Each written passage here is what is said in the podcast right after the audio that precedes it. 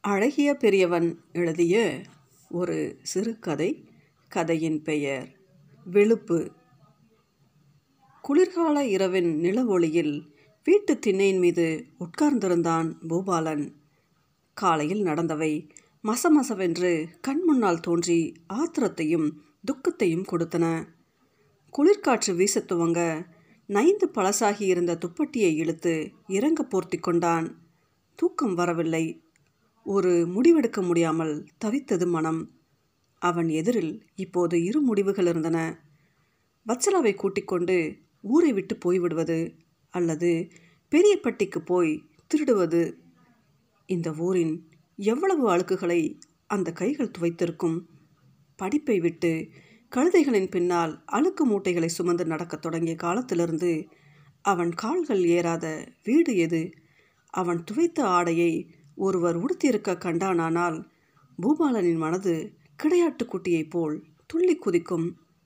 அம்மனிதருக்கு மிக நெருக்கமாக தன்னை உணர்வான். இன்று காலையோடு அந்த உணர்வு கடந்துவிட்டது. அந்த வியாழக்கிழமையும் வழக்கம் போல் பூபாலன் வெளுப்பு சாமான்களை தேடிக்கொண்டிருந்தான் கை வெளுப்புக்கென்று இருப்பவற்றை அடித்து முடித்த பிறகு சாயங்காலமாக துணி வேக போட வேண்டும். நாசுக்காய் வெளுப்பதற்கென்று சில உருப்படிகள் இருக்கும். சூரியன் மாரளவு வருவதற்குள்ளாகவே வேலையில் இறங்கிவிட வேண்டும். எல்லா துணிகளையும் வெளுத்து முடிப்பதற்குள் பொழுது முதுகு பக்கம் வந்துவிடும். வெள்ளை துணிகள் சிலதையும் கடும் அழுக்கு துணிகளையும் வச்சலா தனியை பிரித்து சுருணை கட்டி வைத்திருப்பாள். அவற்றை சோடா தண்ணீரில் ஊற போட்டு வாய் கட்ட வேண்டும். வேக வைத்ததை அப்படியே தம் விட்டு காலையில் எடுத்து அடித்து போட வேண்டும். உடனே பெட்டிகளோடும் வேலை தொடங்கிவிடும். வத்சலா அரி அரியாக துணிகளை பிரித்து அடுக்கி வீடு வீடாக கொண்டு போய் தந்துவிட்டு வருவாள். இப்படியே அடுத்த புதன் வந்துவிடும். பூபாலன் சோப்பு துண்டுகளையும் சலவை தூளையும் மட்டை திண்ணையில் கொண்டு வந்து வைத்துவிட்டு ஓரமாக சுவரை அண்டியிருந்த கறி மூட்டையை போய் குலுக்கி பார்த்தான். பூபாலு வெளுப்புக்கு புறப்பட்டியா? உன்னை ஊர் ரெட்டி கூப்பிட்டு அனுப்பினாருடா. ஒரு எட்டு ஓடியாழ்ந்துட்டு போ. அவன் இருந்த நிலைக்கு உள்ளுக்குள் எரிச்சல் கிளம்பியது. என்னவா? என்றான். அதென்னவோ தெரியலப்பா. அதற்கு மேல் கோல்காரன் அங்கு நிற்கவில்லை. பூபாலன் அவன் பின்னாலேயே விரைப்பாக கடந்து போனான். அவனால் எதையும் அனுமானிக்க கூடவில்லை. வணக்கம் ரெட்டியாரே. பூபாலன் முன்னோக்கி லேசாக வளைந்தபடி நின்றான். ஊர் ரெட்டியாரின் வெற்றுடம்பில் இறுகி பிடித்திருந்த முண்டா பணியனின் மீது ஒரு கணம் பூபாலனின் கண்கள் போய் வந்தன. அவருக்கு பக்கத்திலேயே பொன்னப்பன் உட்கார்ந்திருந்தான். அவன் ரெட்டியாரின் நெருங்கிய சொந்தம். என்னடா வெளுப்புக்கு போயிட்டியா? இல்லைங்க இனிமேல் தான். சரி நம்ம பொன்னப்பன் சம்சாரம் புடவை எதனா வெளுக்க போட்டுக்குதா? ஆமாங்க ரெட்டியாரே. அதில் நகை எதனா பாத்தியா? முடிச்சு போட்டு வச்சுருந்ததான். ஊடு முழுக்க தேடிச்சான். புடவையில் முடிச்சு போட்டதா தான் சொல்லுது. அப்படி ஏதான நகை கிடச்சிருந்தா கொடுத்துடுடா. ஒரு பவுன் இல்லை ரெண்டு பவுன்லடா அஞ்சு பவுனாம்டா. இடி இறங்கியது போல் இருந்தது. மிரள மிரள அங்கிருந்தவர்களை பார்த்தான் பூபாலன். அது வெளுப்புக்கு போட்ட புடவையில தான் போயிருக்கணும். எங்கள் வீட்டில் அதைத்தாங்க சொல்லுது. பொன்னப்பன் உறுதியான குரலில் சொன்னதும் மேலும் நடுங்கினான் பூபாலன். ஐயோ அப்படி சொல்லிடாதீங்க. ஊருசனம் போடுற துணியில் ஒரு தம்புட்டி வந்திருந்தாலும் கொடுத்து போடுவேன் நான். அது உங்கள் எல்லோருக்குமே தெரியும். அஞ்சு பவுன் காணாமல் போச்சுன்றீங்க. அப்படியே வந்திருந்தா நான் சும்மா இருப்பேனா? அப்படி எதுவுமே வரல ரெட்டியாரே. ஐயோ அஞ்சு பவுனு. நான் என்ன பண்ணுவன்? பூபாலன் புலம்பத் தொடங்கினான். திரு திருவென்று வெக்க ஏறி இளங்காலை வெயில் எரிக்கத் தொடங்கியது. டேய் புலம்பாதடா. போய் உன் பொண்டாட்டியிட்டா ரெட்டியார் சொல்லி முடிக்கும் முன்பாகவே வீட்டை பார்த்து ஓடினான். சிட்டிகை நேரத்துக்கெல்லாம் இருவரும் வந்து சேர்ந்து விட்டார்கள். வத்சலா தலைவெறி கோலமாக மார்பில் அடித்துக்கொண்டு அழத் தொடங்கிவிட்டாள் ஊர் சனங்களில் கொஞ்சம் பேர் அங்கு வந்து வேடிக்கை பார்த்தனர். ஏய் இந்த பொம்பளை சும்மாரு ரெட்டியார் வலுவாக கத்தினார். டேய் பூபாலு பொன்னப்பன் சம்சாரம் முந்தானத்து கல்யாணத்துக்கு போய் வந்து புடவையை அவுத்து நகையும் அதிலே முடி போட்டு வச்சுக்குது. நேற்று உன் பொண்டாட்டி அழுக்கு எடுக்க போனப்போ அப்படியே எடுத்து போட்டுடுச்சு. உன்னை பற்றி நல்லா தெரியும் தாண்டா அஞ்சு பவுன். சரப்பணிடா. ஆசை யாரை விட்டது? நல்லா யோசனை பண்ணி சொல்லு. இல்லைனா பஞ்சாயத்து அபராதம் கேஸுன்னு போக வேண்டியிருக்கும். வீட்டுக்கு வந்த பிறகு எல்லாவற்றையும் போட்டது போட்டபடி விட்டுவிட்டு சாயங்காலம் வரைக்கும் உண்ணாமல் கொண்ணாமல் இருந்தால் வச்சலா? பொழுதிறங்கத்தான். வீட்டுக்கு வந்தான் பூபாலன். நினைவின் வெம்மையும் மீறி குளிர் உரைத்தது. ஒன்றுமா முழிச்சுக்கணுக்கிற வந்து படு என்றாள் வத்சலா. வத்சலாவின் குரலை கைப்பிடித்து போய் படுத்தவன் அதற்கு மேலும் தூக்கம் பிடிக்காமல் முகட்டு வலையை பார்த்து கொண்டே இருந்தான். இருட்டு மேலேயே பெரிய பட்டிக்கு கிளம்பிவிட்டான் பூபாலன். எதிரில் இருவரின் முகம் தெரியாத மையிருட்டு இரவு முழுக்க பூபாலனின் கண் இறப்பைகள் சிறிது நேரம் மூடவில்லை. ஊர் ரெட்டியின் தீர்ப்பை பற்றி அவனுக்கு தெரியும். பேச்சுக்கு கட்டுப்படாத கீழத்திரு தனபாலை கச்சேரியில் பிடித்து கொடுத்ததும் நடந்திருக்கிறது. தனபால் இன்னும் வேலூர் ஜெயிலில் இருக்கிறான். பூபாலன் கற்பூரத்தின் மேல் அடிப்பதாக கோயிலில் சத்தியம் செய்வதாக சொல்லி பார்த்ததெல்லாம் எடுபடவில்லை. தூங்காமல் புரண்டு கொண்டு இருந்தபோது அருகில் இருந்த மீது கூட ஒரு கணம் சந்தேகம் வந்து போனது. ஊராரின் உள்ளழுக்கை வெளுக்க முடியவில்லையே என ஆதங்கம் தோன்றியது.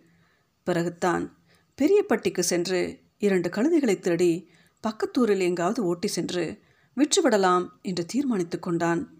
கிடைக்கும் பணத்தை ரெட்டியிடம் தந்துவிட்டு வச்சலாவை கூட்டிக் கொண்டு ஊரை விட்டு போய்விட வேண்டும் என்றும் முடிவெடுத்து கொண்டான். பூபாலிடம் இருந்த இரண்டு கழுதைகளுள் ஒன்று பாம்பு கடித்து செத்தது. போன வாரம்தான் இன்னொரு கழுதைக்கு வெறி பிடித்து ரத்தம் வடிய வடிய தன் கால்களை கடித்து இழுப்பதை பார்த்தான். வேறு வழி இல்லை என்று ஒட்டந்தலை அரைத்து ஊற்றி அந்த கழுதையை கொன்றான் பூபாலன். பெரிய பட்டியில் நிறைய கழுதைகள் உலாத்துவதை ஒவ்வொரு முறை அங்கு வரும்போதும் பார்த்திருக்கிறான் பூபாலன். அந்த ஊரில் இருக்கும் வெளுப்பவர்கள் ஆளுக்கு ஐந்து கழுதைகளை வைத்திருப்பார்கள் போலிருக்கிறது என்று நினைத்து கொள்வான். பூபாலன் பெரிய பட்டிக்குள் நுழைந்தபோது காலை சாம்பல் பூத்திருந்தது. வழியில் சில கழுதைகள் இருப்பதை பார்த்தான். அவற்றில் சில கோவேறு கழுதைகளும் இருந்தன. கழுதைகளை பார்த்ததும் அவனுக்குள்ளே பரபரப்பு தொற்றிக்கொண்டது நடையை எட்டி போட்டான். ராமச்சந்திரா டாக்கீஸை தாண்டினால் வரும் மைதானத்தில் கொஞ்சம் கழுதைகளை கட்டி வைத்திருப்பதாக சொல்லியிருந்தார்கள். அந்த ஊர்க்காரர் யாரோ ஒருவர் ஆந்திரா பக்கம் போய் பத்து கழுதைகளை ஒன்றரை லட்சத்துக்கு விலை கொடுத்து வாங்கி வந்திருப்பதாகவும் கேள்விப்பட்டிருந்தான். பத்து கழுதைகளின் விலை ஒன்றரை லட்சமா என மலைப்பாக இருந்தது அவனுக்கு. டாக்கீஸை தாண்டியதும் மனசு வேகமாக அடித்து கொண்டது. மைதானத்தை நெருங்கும் பொழுதே கழுதைகள் தெரிந்தன. போன வேகத்திலேயே கையில் ஒரு குச்சியை தேடி எடுத்துக்கொண்டு இரண்டு கழுதைகளை சேர்த்து ஓட்டத் தொடங்கினான் பூபாலன். ஆட்டிடையர்கள் மந்தியை மேய்க்க பயன்படுத்தும் ஒளிகள் அவனுக்கு அத்துப்படி. தன் கழுதைகளை மடக்கி கட்டவும் மேய்க்கவும் அவன் அது போலவே தான் ஓசை எழுப்புவான். இந்த கழுதைகள் அவன் வாயலிக்கு பணிந்து கடும் மூச்சுகளை எழுப்பிக்கொண்டு முன்னால் நடந்தன. ஆம்பூர் சாலையில் கழுதைகளுடன் பூபாலன் நடந்து கொண்டிருந்தபோது மாதேப்பள்ளி ஆற்றருகே சிலர் அவனை மடக்கினார்கள். பூபாலன் என்ன ஏதென்று நிதானித்து பார்ப்பதற்குள் வந்தவர்கள் அவனை வளைத்து கொண்டு உதைக்கத் தொடங்கினார்கள். வாசற்படியில் அமர்ந்து பூபாலனை எதிர்நோக்கி அழுது கொண்டு இருந்தால் வத்சலா. காலையில் போனவனை பொழுது அமரவும் காணவில்லை என்றதும் நடுக்கம் கூடிவிட்டது. நேற்று நடந்த வயிற்றெரிச்சலில் எல்லாமே போட்டது போட்டபடிதான் இருக்கின்றன. மனசை தேற்றிக்கொண்டு இன்று அதிகாலமே ஆற்றுக்கு போயிருப்பான் என்று தான் நினைத்தாள். ஆனால் வெயில் ஏறவும் அவன் வீட்டுக்கு வரவில்லை. யாரிடமும் விசாரிக்கவும் தோன்றவில்லை. ரெட்டியார் அழைத்து விசாரித்த விஷயம் ஊர் முழுக்கவும் பரவியிருக்கும் என்று வத்சலாவுக்கு தெரியும். குடிசைக்குள்ளாகவே கிடந்தால் பூபாலனும் இல்லாதது அவளுக்கு மேலும் துக்கத்தை அதிகப்படுத்தியது. பெருங்குரல் எடுத்து அழத் தொடங்கியவளை வயசாளிகள் சிலர் வந்து ஓயப்படுத்தி போனார்கள். இருட்டு பொழுதுக்கு வந்து சேர்ந்தான் பூபாலன். ஆளரவம் இல்லாமல் மெதுவாக வந்து திண்ணையில் உட்கார்ந்தவனை பார்த்ததும் துள்ள துடிக்க எழுந்து கிட்டத்தில் போனால் வச்சலா? என்ன ஏதுன்னு சொல்லாமல் கூட போயிடுறதா? அவன் கையை பிடித்துக்கொண்டு பொய்க்கோபம் காட்டியபடி அருகில் உட்கார்ந்தாள். பூபாலன் சுரத்தில்லாமல் இருந்தான். அவனை அணுகி பார்த்தவளுக்கு தூக்கி வாரி போட்டது. அவன் முகத்தில் இரண்டு மூன்று இடங்களில் கன்றி போயிருந்தது. கை கால்களில் சில இடங்களில் சிராய்ப்புகள் தெரிந்தன. என்னையா இது? என்ன? அவளின் பதற்றமும் கேள்வியும் அவனுக்குள்ளே அழுகையை உந்தித்தள்ளின. ஒன்றும் இல்லை ஒரு வேலையாக பெரியப்பட்டி போயிட்டேன். வண்டியில் வந்த ஒருத்தன் இடித்து தள்ளிட்டான். வழி மேலே கெவனம் வச்சு நடக்கக்கூடாதா நமக்கு தான் நேரம் கெட்டு கிடக்குதே. நெஞ்சு மேல் கை வைத்தபடி புலம்பத் தொடங்கிய வத்சலாவை எப்படி அமைதிப்படுத்துவது? என்று தெரியவில்லை. சாப்பிட ஏதாவது வேண்டும் என்று கேட்டு அவளை கிளப்பினான். காலையில் அவன் மீண்டதே பெரிய விஷயமாகிவிட்டது. அவனை மடக்கி அடித்தவர்கள் எல்லோருமே பெரிய பட்டிக்காரர்கள் தான் மைதானத்தில் கழுதைகளுக்கு காவல் இருந்தவன் தான் அவர்களை கூட்டிக் கொண்டு அவனை துரத்தி வந்திருக்கிறான். அடித்தவர்களில் ஒருவனுக்கு பூபாலனை நன்றாக தெரிந்திருக்கவே தப்ப முடிந்தது. அந்த ஆளிடம் இவன் எல்லாவற்றையும் சொல்லி முறைப்பாடு வைக்கவே போய் தொலை என்று விட்டுவிட்டார்கள். கீழே விழுந்து புரண்டதில் கை கால்களில் சிராய்ப்பு. முகத்தில் விழுந்த அடிகளில் அங்கங்கே நெருப்பு பட்டது போல எரிந்தது. ஊரை விட்டு போகப் போவதென்றால் பேசாமல் வச்சலாவை கூட்டிக் கொண்டு யாருக்கும் தெரியாமலேயே போய்விட்டிருக்கலாம். இப்படி செய்திருக்க தேவையில்லை. அதிர்ச்சியில் மனம் பேதலித்து விட்டதோ என்று நினைத்தான்.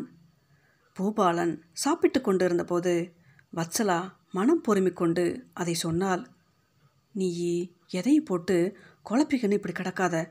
தலைக்கு வந்தது தலப்பாவோட போச்சுன்ட்டு நினச்சிக்கோ. அந்த நாரமுண்ட நகையை எங்கேயோ வச்சுட்டு நம்ம மேலே சொல்லிக்கிறா. அந்த நகை வீட்டிலேயே இருந்துச்சான் நீ வர்றதுக்கு செத்த முன்னாடி தான் கோல்காரன் வந்து சொல்லிட்டு போனான் சாப்பிடுவதை நிறுத்திவிட்டு பொங்கும் சிரிப்புடன் வச்சலாவை பார்த்த பூபாலன் சிவுக்கென்று தன்னை உணர்ந்தான். திடீரென்று எதுவுமே நடக்காதது போல தோன்றியது. பொன்னப்பனின் மனைவியை நினைத்து ஆத்திரமாக ஒரு சாப்பானியை எடுத்து விட்டான். ஐயா தூ பேசாம சாப்பிடு என்றால் வத்சலா அடக்க மாட்டாமல் சிரித்துக்கொண்டே மறுநாள் காலையிலே துவைப்பு வேலைகளை தொடங்கிவிட்டார்கள் இருவரும். இரண்டு நாள் பிந்திவிட்டதே பல வருடங்கள் ஓடிவிட்டது போல தோன்றியது. ஊரை விட்டு போய்விடுவதை பற்றியே யோசனை செய்து கொண்டு வேலையில் கிடந்தவனை கூப்பிட்டு அதை காட்டினால் வச்சலா இது தாயா அந்த பொய்க்காரியோட புடவை. ஆத்திரத்தோடு வந்து வத்சலாவின் கையிலிருந்து அதை பிடுங்கிச் சென்றவன் தாறுமாறாக அடித்து கும்பினான். அந்த புடவை அடித்து பிடிந்தவனுக்கு ஓடைக்கரையின் ஒரு பக்கமாக வெகு தூரத்துக்கு படர்ந்திருந்த காஞ்சோரி செடிகள் கண்ணில் பட்டன. அச்செடிகளின் சாம்பல் நிற இலைகளில் சொனை முட்கள் நுண்மயமாக விரைத்து கொண்டு நின்றன. வேகமாக சென்று அப்புடவையை காஞ்சொரி செடிகளின் மீது போர்த்தி படர விட்டான் பூபாலன். உனக்கு எதனா புத்தி கித்தி கெட்டு போச்சா? அந்த பொம்பளை உடம்பெல்லாம் சொனமுள்ள குத்தி கிழிச்சுவிடுமே நமைச்சலும் எரிச்சலும் உண்டாவுமே என்று ஓடி வந்த வத்சலாவை அவன் சட்டை செய்யவில்லை. புடவையை உலர்த்திவிட்டு திரும்பும் பொழுது அங்கும் இங்குமாக நெளிந்தும் வளைந்தும் சொரிந்து விட்டு கொண்டு விழுந்து விழுந்து சிரித்தான். வத்சலாவும் அவனோடு சேர்ந்து சிரித்தாள். ஓடைக்கரையில் வெகு நேரத்துக்கு கேட்டபடி இருந்தது. அவர்களின் சிரிப்பொலி